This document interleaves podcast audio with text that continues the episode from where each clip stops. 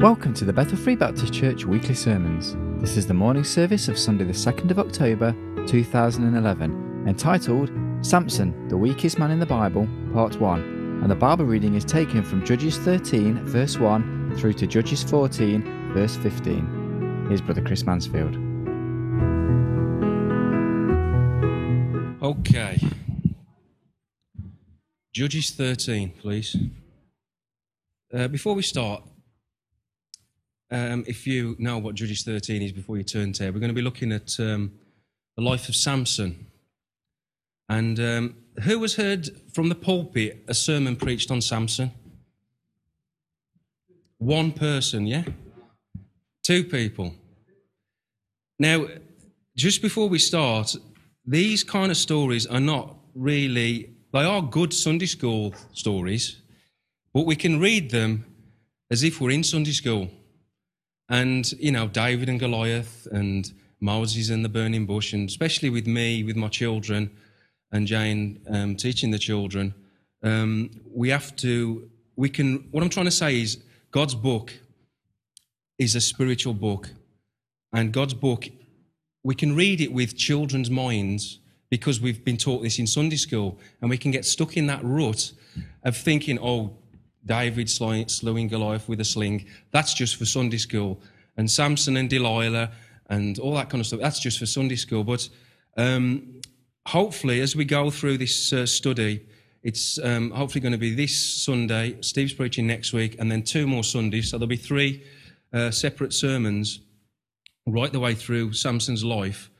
And we're going to be looking at Samson's high points, Samson's low points, Samson's obedience, Samson's disobedience, God's blessing, and God's deliverance.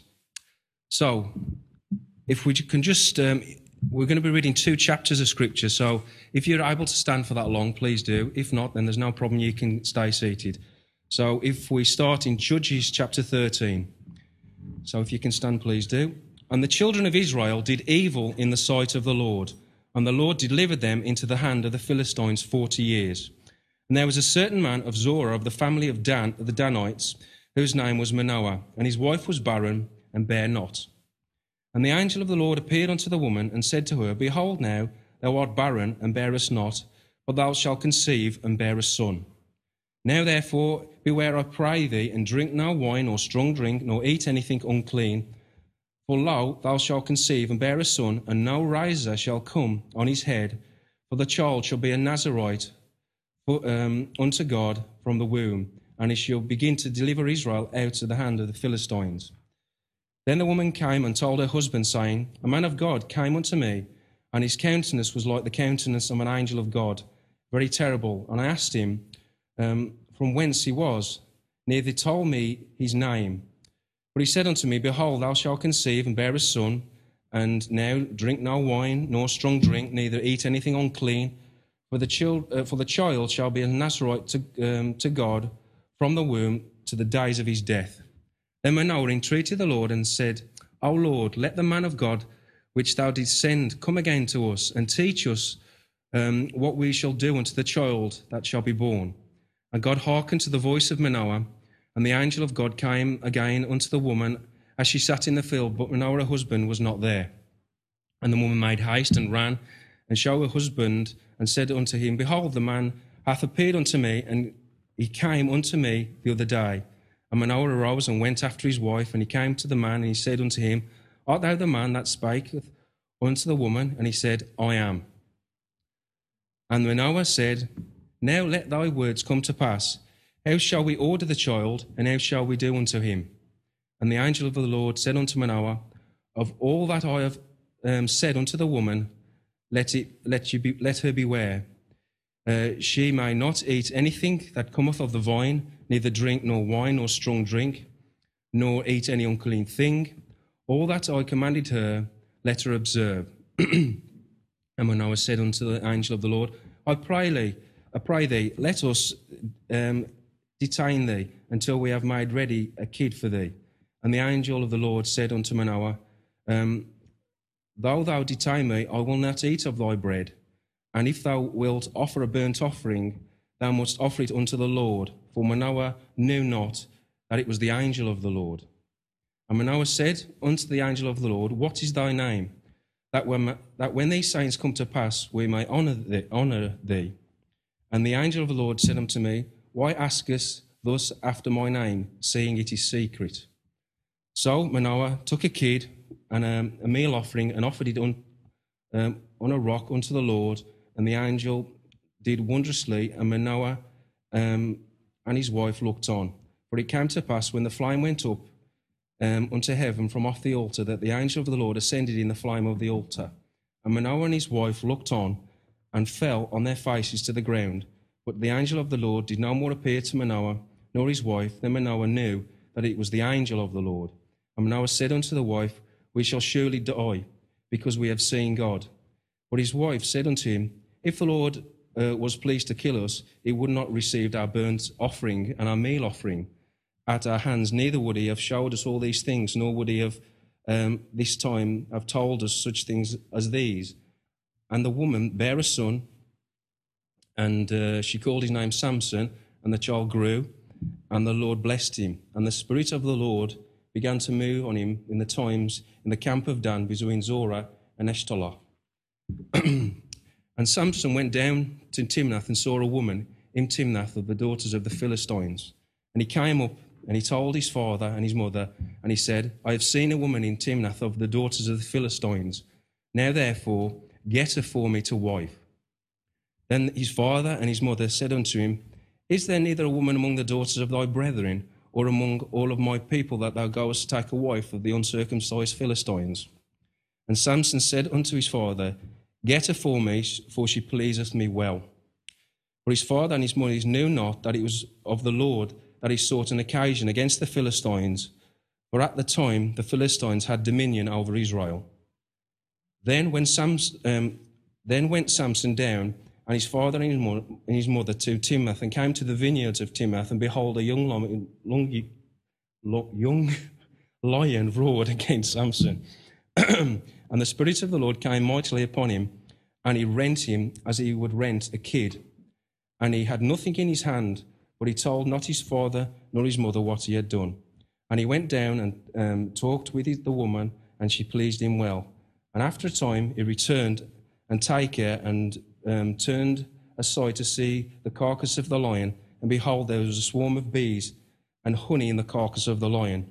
And he took thereof in the hands and went on eating, and came to his father and his mother, and gave them, and they did eat. But he told them not them that he had taken the honey out of the carcass of the lion. So his father went down to the woman, and Samson made there a feast for so young the men to do. And it came to pass, when they saw him, that they had brought thirty companions to be with him. And Samson said unto him, I will um, now put forth a riddle unto you.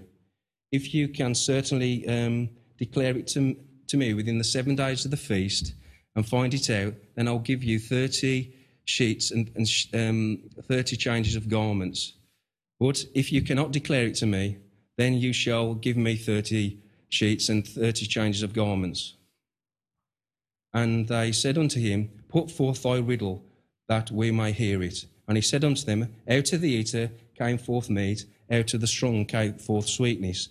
And they said, Cannot in three days expand the riddle. And it came to pass on the seventh day that they said unto Samson's wife, Entice thy husband, that he may declare unto us the riddle, lest he burn thee with, um, and thy father's house with fire. And you called us, Take that we have is not so. And we'll stop there. That's where we're going to try and get to today. Thank you.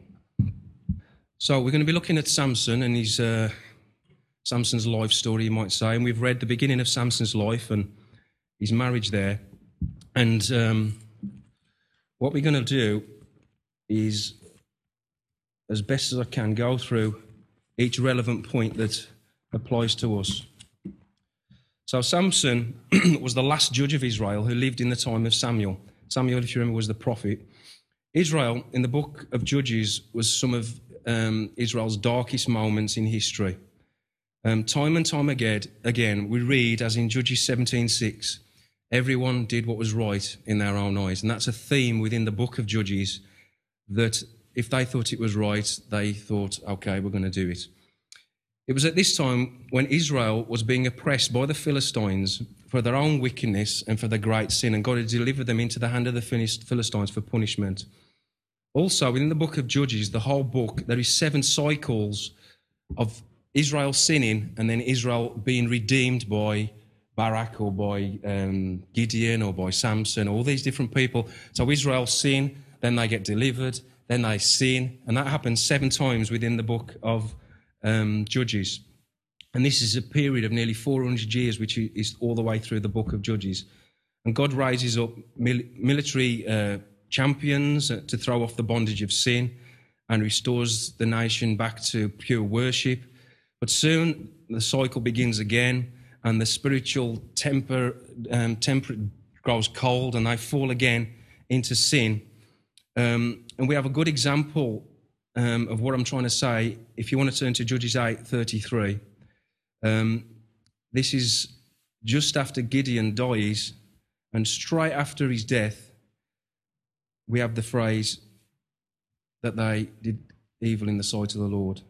God delivered them from great victories, and then Israel returned back to sin. So we have seven of these cycles within the book of Judges, but we're going to look at Samson's life now. So if we look again into uh, to Samson, we're going to start within um, Judges 13. And as we've just said, Israel did evil in the sight of the Lord. And because of this evil, he delivered them into the hands of the Philistines for 40 years. And that's in verse 1 of chapter 13. now, Israel needed God's salvation. And because their enemies was the Philistines. In verse 2, it mentions Samson's dad, Manoah. Now, we all know what Noah means. Noah means rest. Manoah means at rest. So it's got, as Noah's name meant a positive thing, rest. Manoah's name was a negative kind of aspect to it. It means he was at rest. Um, now, most names in the Bible give us an insight into the person's characters. And here we have Manoah from the tribe of Dan. Now, if you turn to uh, Genesis 49 16, it says there, if you'd like to turn, you don't have to, I've got the scripture here. It says that Dan shall judge his people as one of the tribes of Israel. So Manoah was from the tribe of Dan, and the tribe of Dan, their job within Israel's community or different tribes, their job was to judge Israel. The word judge means to rule, to judge, to deliver, it also has got a slight meaning towards actual salvation or saviour. So the tribe of Dan were to judge Israel, but Manoah, as his namesake points at, he was at rest. He wasn't stepping up to where he should have been and judging Israel, and the tribe of Dan wasn't judging Israel properly, and everyone was just doing what they thought was right in their own eyes. So, as we said, Noah's name means place of rest, and he was very happy not to step up to the mark and be used of God, and he was he'd rather be where he was as his namesake at rest and not really too concerned about anybody else but himself, maybe. And that's just what his name means at rest, Manoah. Um, and as we've now been, uh, if you like, some of us thrown in at the deep end, we need to look at this ourselves. And as we, we might have a name like whatever, you know, Cyril or something but you might have the spirit of Manoah within you, and you know what you should be doing, you know what your gift is, you know what God's speaking to you to do, but you'd rather be at rest. And you know, God is patient, God will wait for you, but He will only wait so long, and He will only give you opportunities so long before He thinks, well, I'm going to move on to somebody else who's going to move, who's going to stand up, who's going to do God's work. I've give you I've give you a, a time of um, trying to provoke you to do what I want you to do, and you haven't done it. So that work needs still to be done. So I'm going to move on to someone else. And this is really what happened with Manoah. Manoah should have been judging Israel as one of the tribe of Dan, and he didn't want to do it. He was just there. His namesake, he was at he was at rest. So we find now that God um, he's going to choose someone else to do his work. But before we get to who he actually chooses, we need to look at Manoah's mom. Now, um, in verse 3, we've got the mention of Noah's of, uh, of uh, Samson's mom, and um, it says there that Samson's mom was barren, and um, barrenness in regards to Israel, in some aspects, was a judgment. They were barren because um, within the pagan people that were around, there was a lot of child sacrifice, and God kind of caused the people to be the, the, the children of Israel's ladies to be barren because He didn't want them children being offered to false gods, Molech and Dagon. They were common in their child sacrifice, and um, if you've got time, it, it does talk about that in Deuteronomy 7 13 to 14 about the barrenness is a judgment from God. And this may have been what ha- happened not just to uh, Samson's mom, but maybe other um, ladies within um, Israel that they were barren because of their the nation's sin, not individual sin, but a nation's sin. And then, if the children were born, they were possibly offered as sacrifices to false gods. So, the barrenness of Samson's mom and other women could have been a, re- a result of Israel's great, great sin. And as I've said, child sacrifice was common to pagan deities and to worshipping pagan gods. But we read God was going to put this right, and God was going to give Samson's mom, she's going to open the womb, and she was going to have a son. And Samson's mom was going to conceive and give birth to a son, and he was going to be called Samson. If Manoah, the, the husband, wasn't going to move, then God was going to use someone else that was going to move. Um, Samson would have been also part of the tribe of Dan because of his father. So Samson wasn't really being asked to do anything outside of what he should have been doing anyway. As we've read in Genesis there, 49 16, the tribe of Dan were to judge Israel. So the only thing different with Samson was that he was given the vow of a Nazarite from birth. The vow of a Nazarite was common in Israel, and we'll look at that in a minute. But the unusual thing was that he was given this from God before he was born. So even Manoah's mom, if you like, was under that um, way in which she'd got to live to not defile Samson in the womb.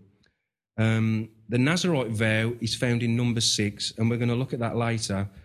But if you was wanted to set yourself apart for God in that time, you could go to the priests, offer a sacrifice, cut your hair off, and you would not be able to cut your hair again until you would come to that period of time where your vow was up. You could not drink any um, strong drink, any any grape juice. You couldn't eat raisins. You couldn't eat grapes, anything like that. And that was part of the, the Nazarite vow. And it was a time of seeking God and ask, and trying to set yourself apart to do God's work. But with Samson, it was delivered to him, to his mom, before he was born. And um, some people are born to privilege. Many have advantages and they never come to much. And others are born to nothing and rise above to great success. So we're at a place now where God has given this lady a son. She's told him that he's going to start to deliver the Israelites from the snare or the bondage of, um, of the Philistines. Now, we need to look at Samson now. Samson's name means little son. Now, there is an aspect of him being named after a false god, but there's also the aspect of him being light. And Israel needed light. They were in the midst of severe darkness. They were in the midst of severe sin and oppression.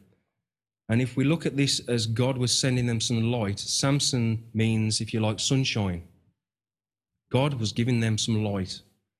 And that's why maybe his name was Little Son. Um, Israel's were just dark. They were constantly sinning. Seven times they were delivered from sin, and then straight away they would receive salvation, and then back to sin. And we as Christians, we are the light of the world, aren't we? And we're in the midst of a, a dark nation, whether wherever we're from, wherever we are. And just as Samson needed to be that sunshine into that dark place of Israel's sinful life, we need to be that light and reflecting God's glory into the places that we go. So our name isn't Samson, but we need to be light as, as Samson's name means sunshine. And we need to be reflecting God's glory wherever we go and trying to win people to that light. And as we said, Samson's name was sunshine or little sun. But because of his vow, his outward appearance would have been a very different thing. From his birth, God had put him in a position where he was going to be raised in this vow of a Nazarite, which means separated or set apart. And just a little side, um, you know, this, if you remember, is Old Testament times. And some of these aspects we can apply to our lives now, some of them we can't. And the vow of a Nazarite is an Old Testament thing. Vows, I believe, really are Old Testament thing. In Matthew, it says, "Let your yes be yes, let your no be no." There's no, "I'm going to promise." You know, it's it's we're expected to be like that. We haven't got to keep vowing that we're going to be like that. We've made a commitment to God that we're going to follow Him, that we're going to be easily taught as His disciples.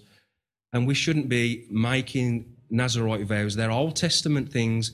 We've got more, more of a blessing to receive from the Holy Spirit in His direction than trying to make these Old Testament vows.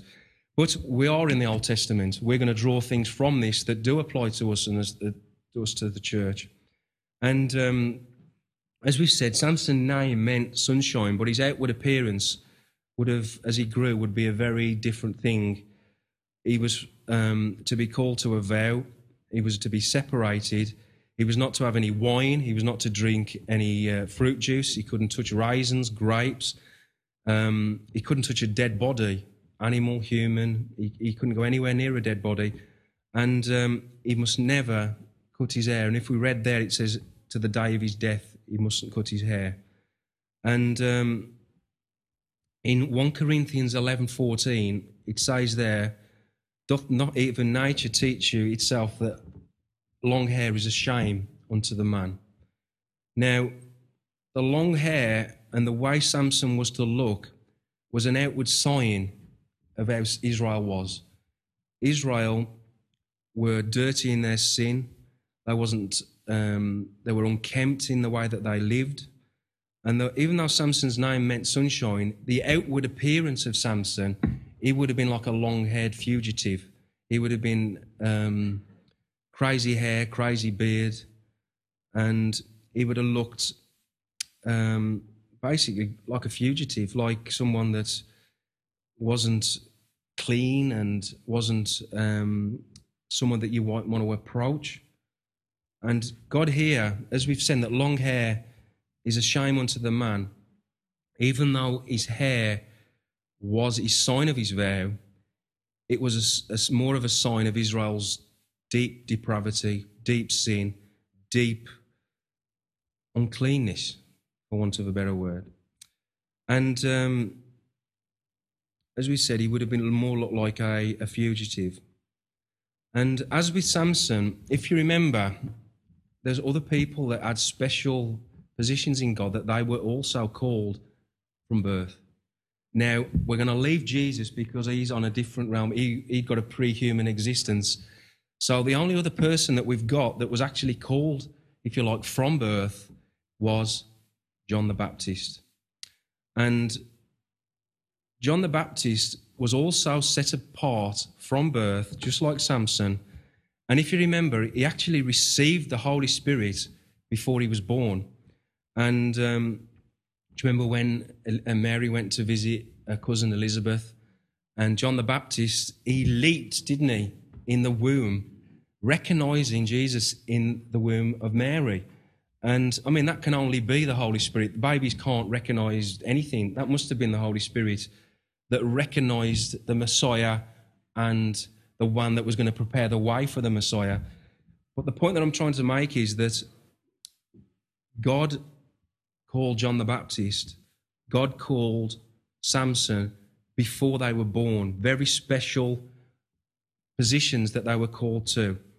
And um, in Luke 28, it actually says that John the Baptist was the greatest ever prophet.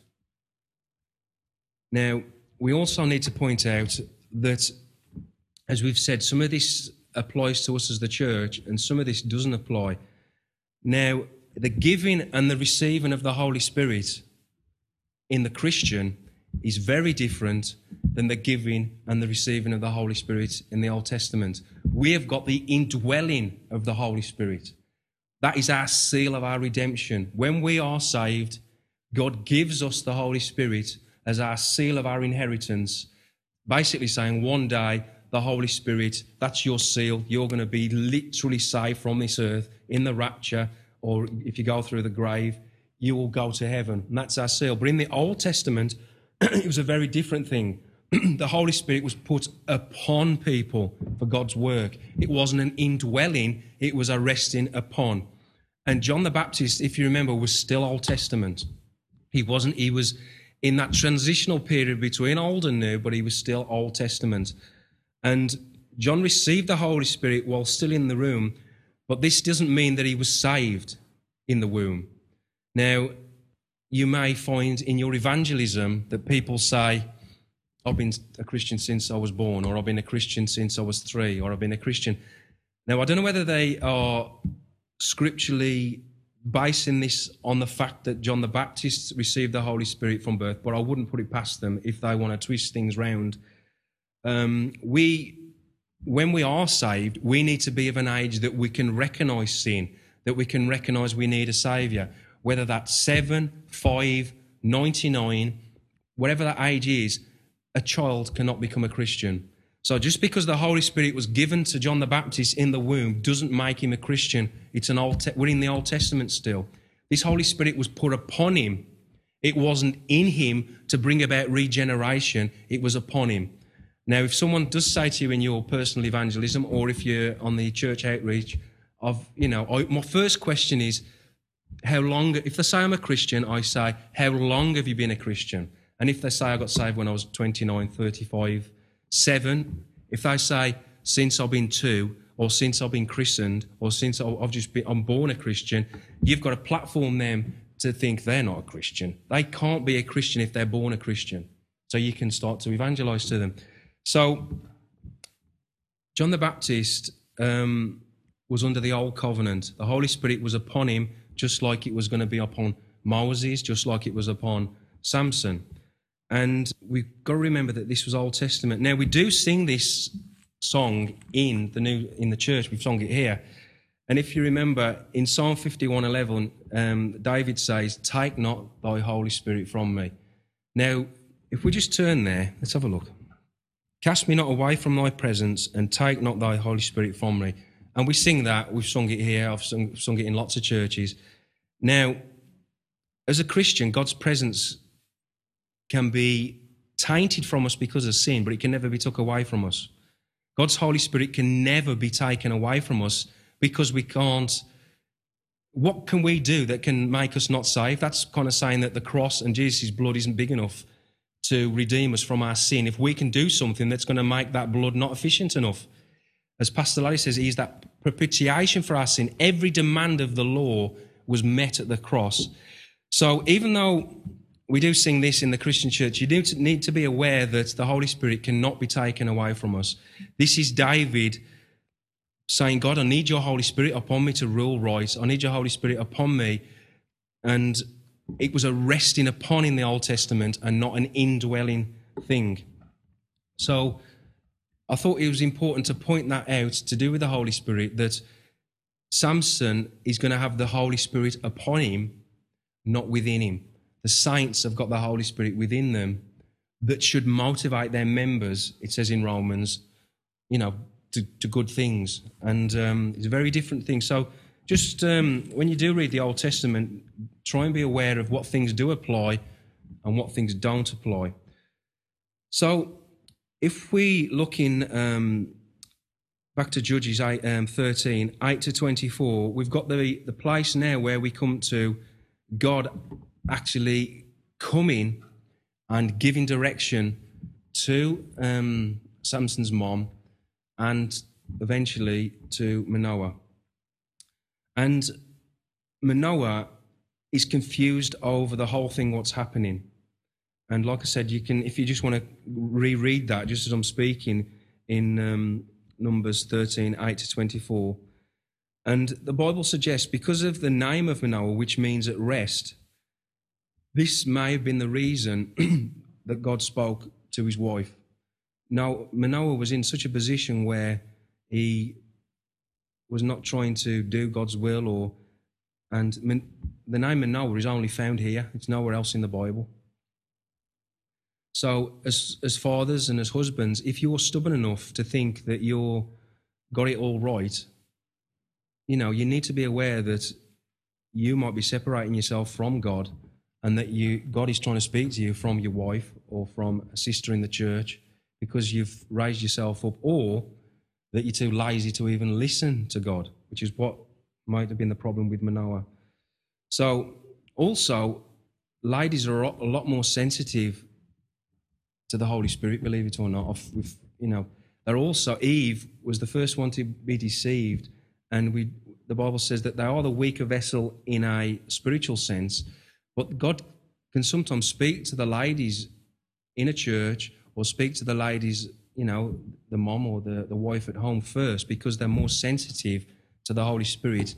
And especially if the man isn't living there, he should, God's going to try and reach that family through the wife. And this is what happened here with um, Manoah. Manoah was not there, first of all, you know.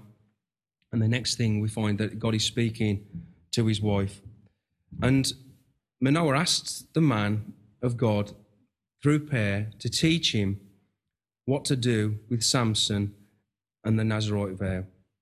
Now, Manoah and Israel had come so far away, they'd forgotten God's ways and God's direction. And in Numbers 6, the Nazarite's vow is there. They should have knew what the Nazarite vow was without any instruction. The only difference was that it was from birth. That they should have knew what to do. If if Manoah, if Manoah wanted to take that vow, he could have took it. So we should have knew what to do. But because they'd come a, so far away from God's ways and they were doing things, everything that was right in their own eyes, they'd even forgot what this vow was and what its teaching was and what they should and shouldn't do. And God graciously gives them that list, if you like, of what to do. And in um, verse 9 of uh, chapter 13, God answers uh, Manoah's prayer, and he comes again, only to find him not there. So his wife runs to bring him back in verse 11, and Manoah arose, it says, and I just put there, maybe he was even asleep. He says he arose, you know, I mean, I don't know whether he arose from his chair, but um, maybe he was even, you know, so dozy that he didn't even, he wasn't, he got any spiritual guidance at all. And and his wife says, Come and see this God man or this angel. Manoah asks in verse 11, Are you the man who's spoken to, the, to my wife or the woman? And he, he answers, I am. Now, Pete's uh, got, went through the I am on a, two Sundays ago, was it? Now, this even this, these two words should have given more of an insight to Manoah, who he was speaking to. Um, I am is from the book of Exodus when God starts to reveal himself to Moses. And it basically means, I will prove to be who I will prove to be. That's what I am means. It's kind of like saying, I'm, it's basically saying, I'm God. I will prove to be who I will prove to be.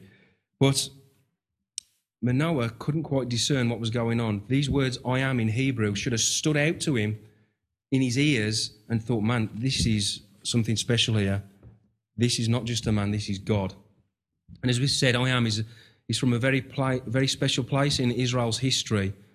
And God, God said from the midst of the burning bush to Moses, I'm going to deliver my people from the bondage of Egypt. And Manoah didn't quite put all the pieces together at this point. God has said, I am. That's like, you know, saying Jehovah or Jesus Christ or, and Manoah's so lazy in the way that he's walking with God that he doesn't quite get what's going on. Um, and when God speaks to us as His saints, we need to be aware that we might have come away from God's ways and unable to hear God's name and God's direction. And it's very important for us to know this book as best as we can because this is where God's going to speak to us. He's not going to start saying to us anything different than what's within the pages of this book. He's set his seal on this book. This is everything that we need for teaching and doctrine. And anything that he tells us to do is going to come from this book. And it's not going to come from some hallucination and vision that God's going to do a new thing. God's going to do the same things that he's been doing from centuries. And we need to be able to discern God's direction through his word because this is the failure of Manoah. God is speaking to Manoah, trying to direct him. And because he doesn't know God through the scrolls or through history of Israel, he's unable to discern God's ways. God, he doesn't know what a Nazarite vow is. He, the, the I am statement doesn't stand out to him. And he's lost God's direction. So we need to know this book as best we can. You know, it's our sword, it's our bread of life, it's the, it can wash us. It says it's like water. And we need to know it as best we can. So, you know, listen, the encouragement there to know you, know the Bible as best we can, you know, and to, to study it. You know, it's a study to show yourself approved.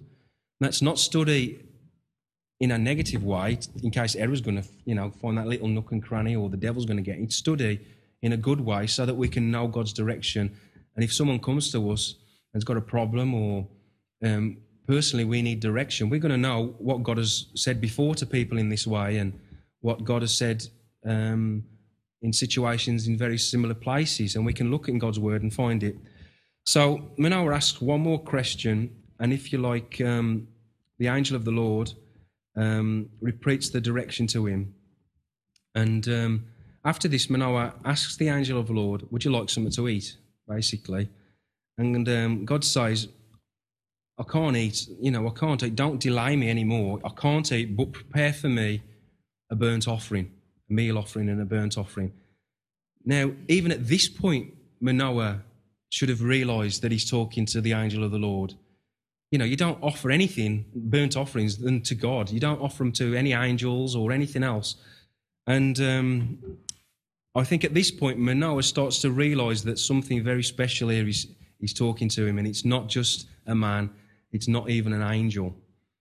And, um, and then Manoah says, he starts to realize and he says, When these things come to pass, tell me your name so I can honor you. And in verse um, 18, God says um, something very special here. He says, My name is secret. Now, the Hebrew root word here is paulo. And this is the root meaning of the word. It basically means something wonderful or secret. And we know from Isaiah 9 6 that Jesus is that wonderful counselor, mighty God, everlasting Father, Prince of Peace. But it's the paulo, wonderful part there, the secret part. That is what is being revealed to us here.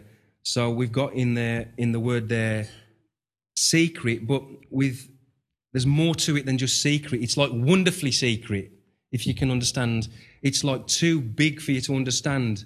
Um, and God is revealing an aspect of his name to Manoah here. And um, at this point now, Manoah and his wife, they worship the angel of the Lord.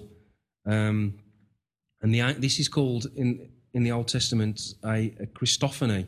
It's an Old Testament representation of the second part of the Trinity, the Lord Jesus Christ. And that we've got that's what we've got here. So um, and then you know, God's pleased with them and he accepts that burnt offering and he leaves in the flames of the burnt offering. And in um, verse 22, Manoah says something again which is very silly to me. And he basically says, We've, we've seen God, now we're going to die. Now he's using the word of God but he's not using any logic at all. Why would God reveal to his wife and himself that they're going to have a son, that his wife's been barren? He's just, God's just accepted his offering, and now he's thinking, oh, I can remember a bit of the Bible. Doesn't it say that if you see God, you'll die?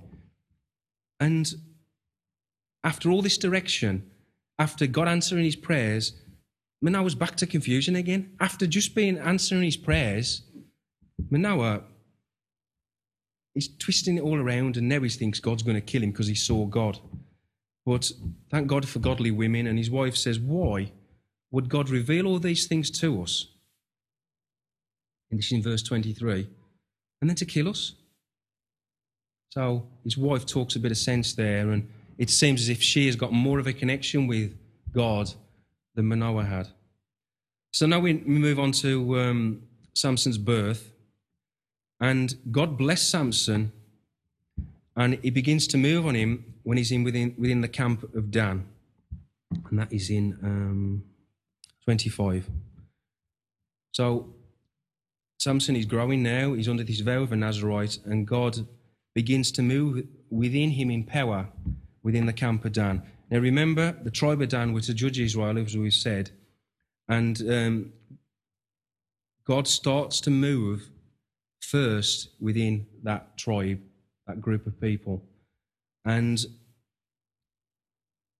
God's blessing is always first for his people.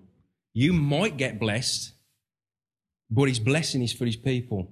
So God is blessing Samson to bless others.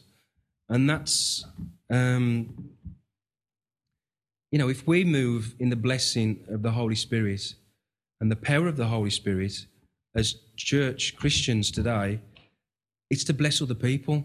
And it's going to happen first within our camp, our camp, the tribe of Dan, which is Bethel Free Baptist Church. And it's no good, you know, God's going to bless you to bless others. Just as Samson was of the tribe of Dan, and God first started to move when he was in, within that tribe, and he said he moved with power in the Holy Spirit. So if we move and are blessed by the Holy Spirit, it's going to affect other people, and it's going to affect our church family as well. And we're going to start to bless people because God wants to bless. And um, in verse uh, 25, as, we, as we're looking at that, it says that um, the Spirit of the Lord began to move on him. Samson, if you like, was not some like muscle bound, you know, bodybuilder like uh, Schwarzenegger. He was the source of his supernatural power was from God for God's glory. And um, at this point in Samson's life, he was a bundle of potential. We've said that he'd got that potential, that, that potential, uh, potential of being just like John the Baptist, the greatest prophet that ever lived, called from birth. So he's like this little bundle of potential that's going to bless Israel. And we kind of like know the end of the story, don't we? So we can cheat a little bit. And um, we know that it's not going to end in a happy story at all. And his life was a tragedy. It was just a complete tragedy. He went from hero to zero. You know, time and time again, he was um, bold before men, and then he was weak before women at night. You know, he he wanted to. Um, he had the Holy Spirit upon him, and he often lived according to the flesh. Um, he was called to de- declare war on the enemies of God, and um, he ended up just fraternizing with them and playing games with them, and um, you know he broke God's law by night and tried to fight God's battles by day. And um, if you'd have said at this point in Samson's life, when he was young, that the sin he would do at his end would be so great, he, he wouldn't have even thought he was capable of so many sins. But we've got we've got the word of God, haven't we? And we know what we know what he did, and how he, he flirted with the Philistine women, and many sin prostitutes he went with, and all these great sins. So that's Samson. But where you're sitting in your seat, there's also three people sitting there as well. There's the person you are right now. There's the person you could be for God, and there's the person you could be for the flesh or the devil you know, you could now be that potential, just like Samson was. Or are you going to walk according to the Spirit, according to the flesh? And, you know, if we walk in the Spirit, it says we won't fulfill the lusts of the flesh. That's in Galatians 5, isn't it? And Samson's there. He, God's just starting to bless him. Samson's just starting to move in the power of the Holy Spirit. And it was first within the tribe of Dan. And we need to ask ourselves, how are we moving within Bethel Free Baptist Church? How is God blessing me so I can bless others? So, we're going to move on now to uh, chapter 14. And if you notice in verse 1 of chapter 14, which we read, it says, went down, doesn't it? He went down. It's now that Samson starts his downward spiral from blessing down, down, down to sin. Samson moved away from the tribe of Dan, where God's blessing was, where God was going to teach him God's his ways, and moved down to sin. And it's here that he saw a woman, a Philistine woman from Timnath. And sin, you know, the longest journey, just, you know, you've got to start that journey with one step. And it's the same with sin. You know, sin will always take you down. You know, we know within the Psalms, the Psalms of Ascent, come, let us go to the house of the Lord. All them are going up to God. Everything else is going down to sin.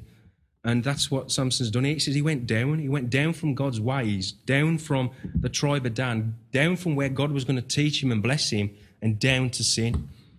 And because he went down, he saw this woman from Timnath, and um, he asked his father and his mother, Get her for me for a wife. Now, the first step in his downwards journey was to look for a wife outside of his people.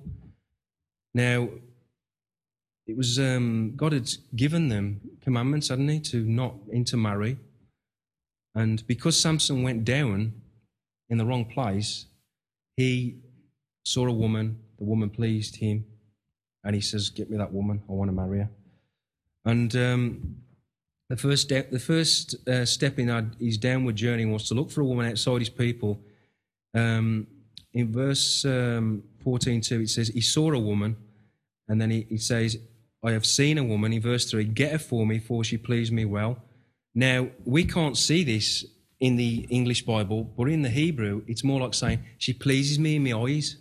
It's exactly the sin that the book of Judges is saying you shouldn't do. She pleases me in my eyes.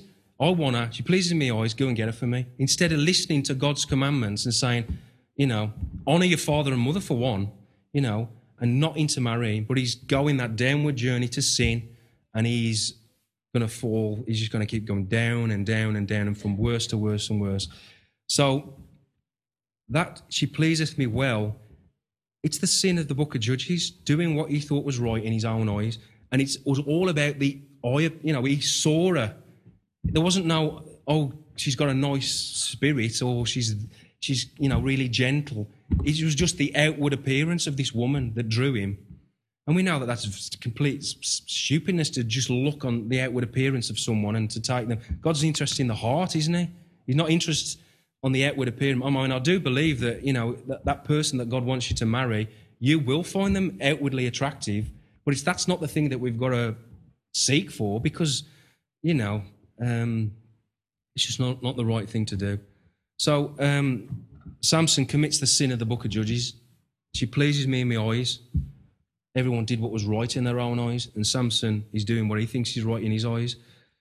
Now, um, in 2 Corinthians 6.14, it says there, do not be unequally yoked. And this comes, the first place about something being unequally yoked comes from the book of Deuteronomy 22.10. And it says, don't ox together an ass and an ox together. And the reason for that is because the furrow, the, you know, the way that you play the ground, it's going to be all over the place. Your furrows are not going to be straight because, you know, you've got two imbalanced people in the um, pulling the cart. So the first place that it mentions about being unequally yoked is in the book of Judges to do with an ox and an ass, and they're going to just bend all the furrows round and go squiggly in their furrows. But in the New Testament, it says, "Don't be unequally yoked." Um, and in verse 3, Samson doesn't listen to the godly counsel of his parents. And they say, Is not, Isn't there a wife from your people? Isn't there a wife from the, you know, even from the tribe of Dan? Isn't there anyone from there? And he says again, No, she pleases me well. She looks good in my eyes. He says, No. There's not because he's looking from he's looking on the outward and not being obedient to God. And being obedient to God, God's going to bless you. Um, Samson was just looking on the outward, having no mind for God's ways. It's a very dangerous thing to seek a wife or a husband who's not a Christian.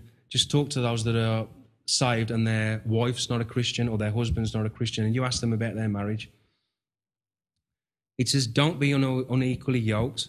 What, what fellowship has light got with darkness? You know, I mean, God does put a special blessing on that marriage that's, you know, He says that their children are sanctified, otherwise they'd be accursed, you know. So there is a special blessing on them children. But you talk to the, um, the, the husbands and the wives whose other half is not saved, and you find out how hard it is to be part of that marriage, and um, they are unevenly yoked. And God wants to, you to be delivered from this unevenness. You know, you want to be, might be telling your child one thing and they totally disagreeing with it. Yeah, one thing you've got to do with children is at least you both got to disagree or you've got no chance of, you know, they will just twist you around your little finger if you don't agree on a, a certain thing. So, you know, what what has the light got to do with darkness? And, you know, seeking a wife or a husband outside of God's ways you know, you, it might be all hunky dory for the first few months, but believe me, you know, when you start really getting down to it, it's just going to be a, you know, there's light and darkness. How can they mix together, you know? But also, this applies in business as well. You know, don't be unequally yoked in business, kind of like ventures. I know that we, you know, a majority of us work for other people, and, you know, it, sometimes that can be a bit challenging, but I'm talking about actual partnership where they have a say in where the business is going and money and all them kind of things, not working for people that are unsaved. You know, it's the same kind of thing there that you can't really go into business with someone who's not a Christian because you're going to try and honor God in what you do and they're going to try and make money. You know, you might be more concentrating on the d- deliverance of a good job and they might be thinking how much profit you're going to make. You know, and I mean, um, I know a Christian in brackets, who went into partnership with a Muslim. You know, to me, that's just crazy. How can they be possibly, you know, well, there you go. There's just going to be a mess for you. And that's this is what Samson's doing. He's seeking a wife outside of his people. He shouldn't be unequally yoked. You know, a threefold rope is very strong and it's not easily broken. God, the husband, and the wife, they're really strong together because that's what God says. But when you start splitting them apart, that rope, it's just really weak and flimsy and it's not doing its job. So his, his mom and dad are trying to point him away from this marriage. Don't, isn't there someone from your own tribe that you can marry? Um, Samson should have listened to his parents because we know in the Ten Commandments that it says, Honour thy father and thy mother, that thy days may be long upon the earth that the Lord give thee. And uh, some weeks back, it might have even been maybe a month back now, Pastor Larry on a Wednesday night, he went through the Ten Commandments, didn't he? And um, he pointed out to us that this is the first commandment with a promise, isn't it? It says long life is that promise. If you honour your father and your mother, you'll have long life in the, the land that you're given. And um, Samson turns his nose up at this advice. He says, No, go and get it for me. There's no kind of like, it's like a very arrogant, no, she pleased me well in my eyes. Go and get her for me. And um, Samson dies young, doesn't he? Under a pile of rubble in a Dagon temple, crushed by the, the rubble. You know, I wonder whether he even knew that this was going to happen to him later on in his life from this direct disobedience to God's ways. But everyone did what was right in their own eyes, and so did Samson. And he went off and he didn't listen to. Uh, to his parents. Now, if we look in verse 4, this could seem quite confusing. But his father and his mother knew not that the Lord um, sought occasion against the Philistines, for it was at that time that the Philistines had dominion over them. Now it's as if God is kind of saying, Do this sin and I'm going to bless you. But it's not, it doesn't, it doesn't mean that at all. Even though sometimes we might think it's saying that, we need to really have a look at it and see what it is actually saying. And it does, on face value, seem quite confusing. It looks as if God is going to bless Samson for sinning. But we know that can't possibly be true, can we? God can't bless you for sinning. You know, you're going to reap consequences for sin. Um, but the best way to look at it is God is going to use this situation to, for his glory. Even though it's a sinful action, he's going to use the whole situation to bring about a situation where he can bless. And that's the best way of looking at it. So, um, God is allowing this to seek more of an occasion against the, the, Philistines to deliver more people away from the Philistines. So he's allowing this to happen, but he's not blessing him. He's using that situation for his own ends, isn't he? And um, if we look in um, in verse five, here we go again. He went down, so he's off again. He's down even into his sin again. And um, he came to the vineyards of Timnath, and behold, a young lion roared against him. And um, in verse 5, Samson breaks his vow, doesn't he? And, and if you look, you know, it's again, it says he went down to the vineyards of Timnath. Now, we've already pointed out what the Nazarite vow was. The part of the Nazarite vow was not to eat the fruit of the vine. And now Samson finds himself in a vineyard with grapes growing everywhere. And um, and this is the, the same place where this lady's from that he's seeking to marry. And it's Samson now. He, he's even flirting with his sin, isn't he? He's like flirting with it. It's got it's it's not really um, it's not standing out to him as sin, and he's kind of like flirting with him all around him.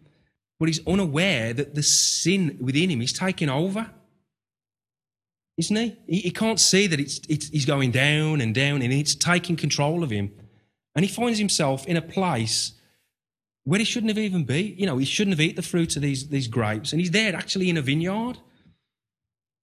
Now, Samson, now, he, he's just going into high gear now. He's going right into his sins. He's losing complete focus on God and he's just falling down and down and down into a spiral of sin. And um, you know, I'm, I'm really sorry to say this, but if you're an, an unsafe person here today, that's describing your life. You, you're flirting with sin. You have got no idea that sin is controlling you. You're, on, you're in that kingdom of darkness. And just like Samson here, he's kind of maybe even enjoying it a little bit. You know, we know from the New Testament that there's, there is pleasure in sin. You know, there is that pleasure.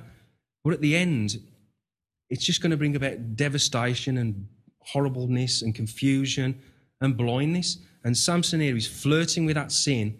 And, you know, and he's, he went down to this vineyard. And just as he's in this vineyard, what appears? But a young lion. Now, this lion comes against him. And this is, it says a lion in his prime. This is a young, fit, healthy, top of the notch lion. I think there's about five different words that describe different lions in the Hebrew. And I don't even understand this one, so I've got no understanding. But this means a healthy young lion that's seeking a, you know, some other little lionesses to make a, a pride altogether. It's a really fit, healthy lion. Now, if we look in um, James 1 14 and 15, and it says there, every man is tempted when he's drawn away of his own lust and enticed. And when lust has conceived, brings forth sin. And when sin is finished, it brings forth death. Now, we need to point out that sin will always bring death. And usually, this was Samson's death ticket coming towards him. He's there in his sin. He's in a vineyard that he shouldn't be in. And this lion's coming for him. And anyone else who would just think, that's it, my life's ended. And when we flirt with sin, it always leads us, unfortunately, into more sin, which is what's happening with Samson, and then eventually death. And to you today, if you're not a Christian, you might even be unaware that you're flirting with sin. And I'm sad to say, some Christians flirt with sin, and we shouldn't be doing it. We should be holy unto the Lord.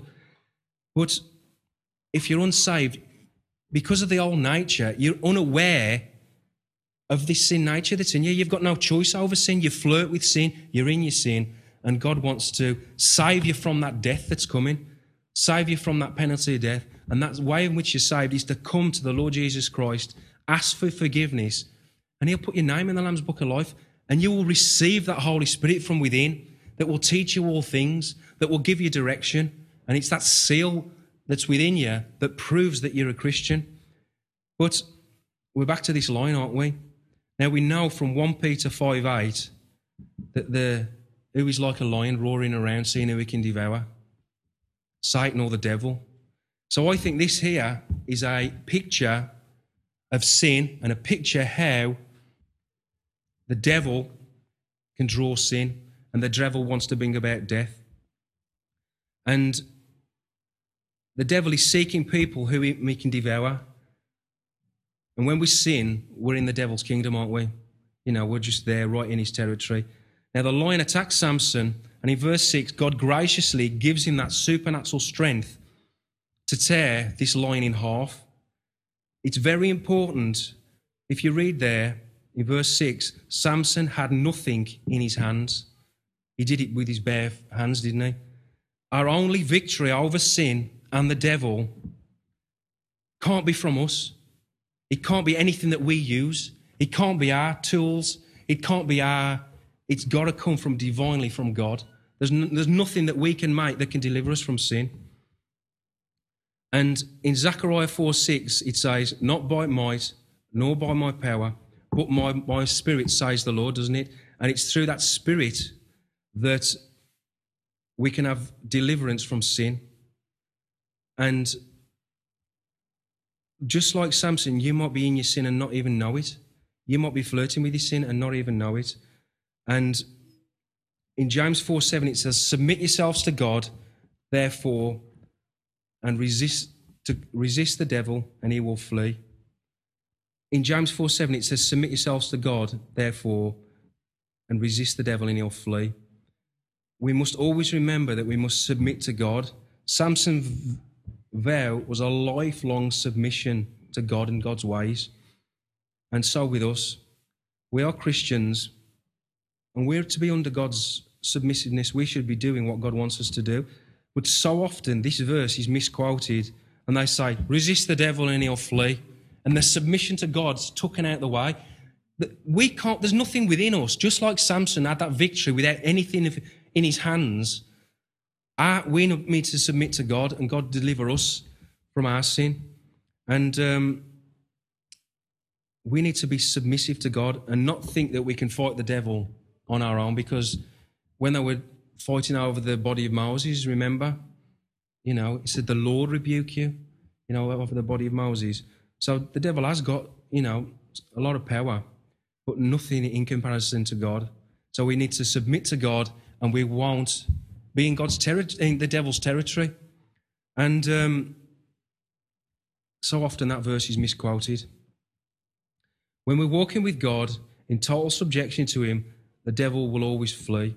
He might try and shoot some fiery darts at us, but he's got no control of us at all. He might try and oppress from without, but he, he won't be able to attack from within. When we're walking in that total submission, the devil will always flee. And it's not by our power, but by God's power. At the um, end of verse 6, Camp, Samson keeps his victory um, from the lion secret um, from his mom and dad and uh, we'll just uh, we'll draw it to a close now. So, like I say, we're going to be. Um, I think Steve's preaching next week. So um, the following week and the week after that, and by the look of it, another week, another month after that, we're going to keep going through Samson and um, pick out those interesting points that apply to us. But you know, we're not saying as Christians that we don't sin. We can flirt with sin. We can be in places that we shouldn't be. But, you know, we're saved. You know, that death hasn't got no dominion over us. You know, that's the sting. Where is thy victory? You know, but if you're not saved today, you know, you're just falling headlong into destruction and sin and ultimately separation from God in hell. And um, we have got the privilege of knowing Samson's end. You know, you haven't got the privilege of knowing your end. You know, sin binds, sin grinds, sin blinds you totally. You don't know where that sin's going to lead you. But looking at Samson, we've got a good example of where it could lead you. And you desperately need to come to the Lord Jesus Christ and commit yourselves to God, not under some Nazarite vow, but in total humility and ask God to forgive you. And God will graciously not put the Holy Spirit upon you, but He will give you the Holy Spirit from within, and you'll be able to follow Him in, uh, in truth. So thank you. Amen.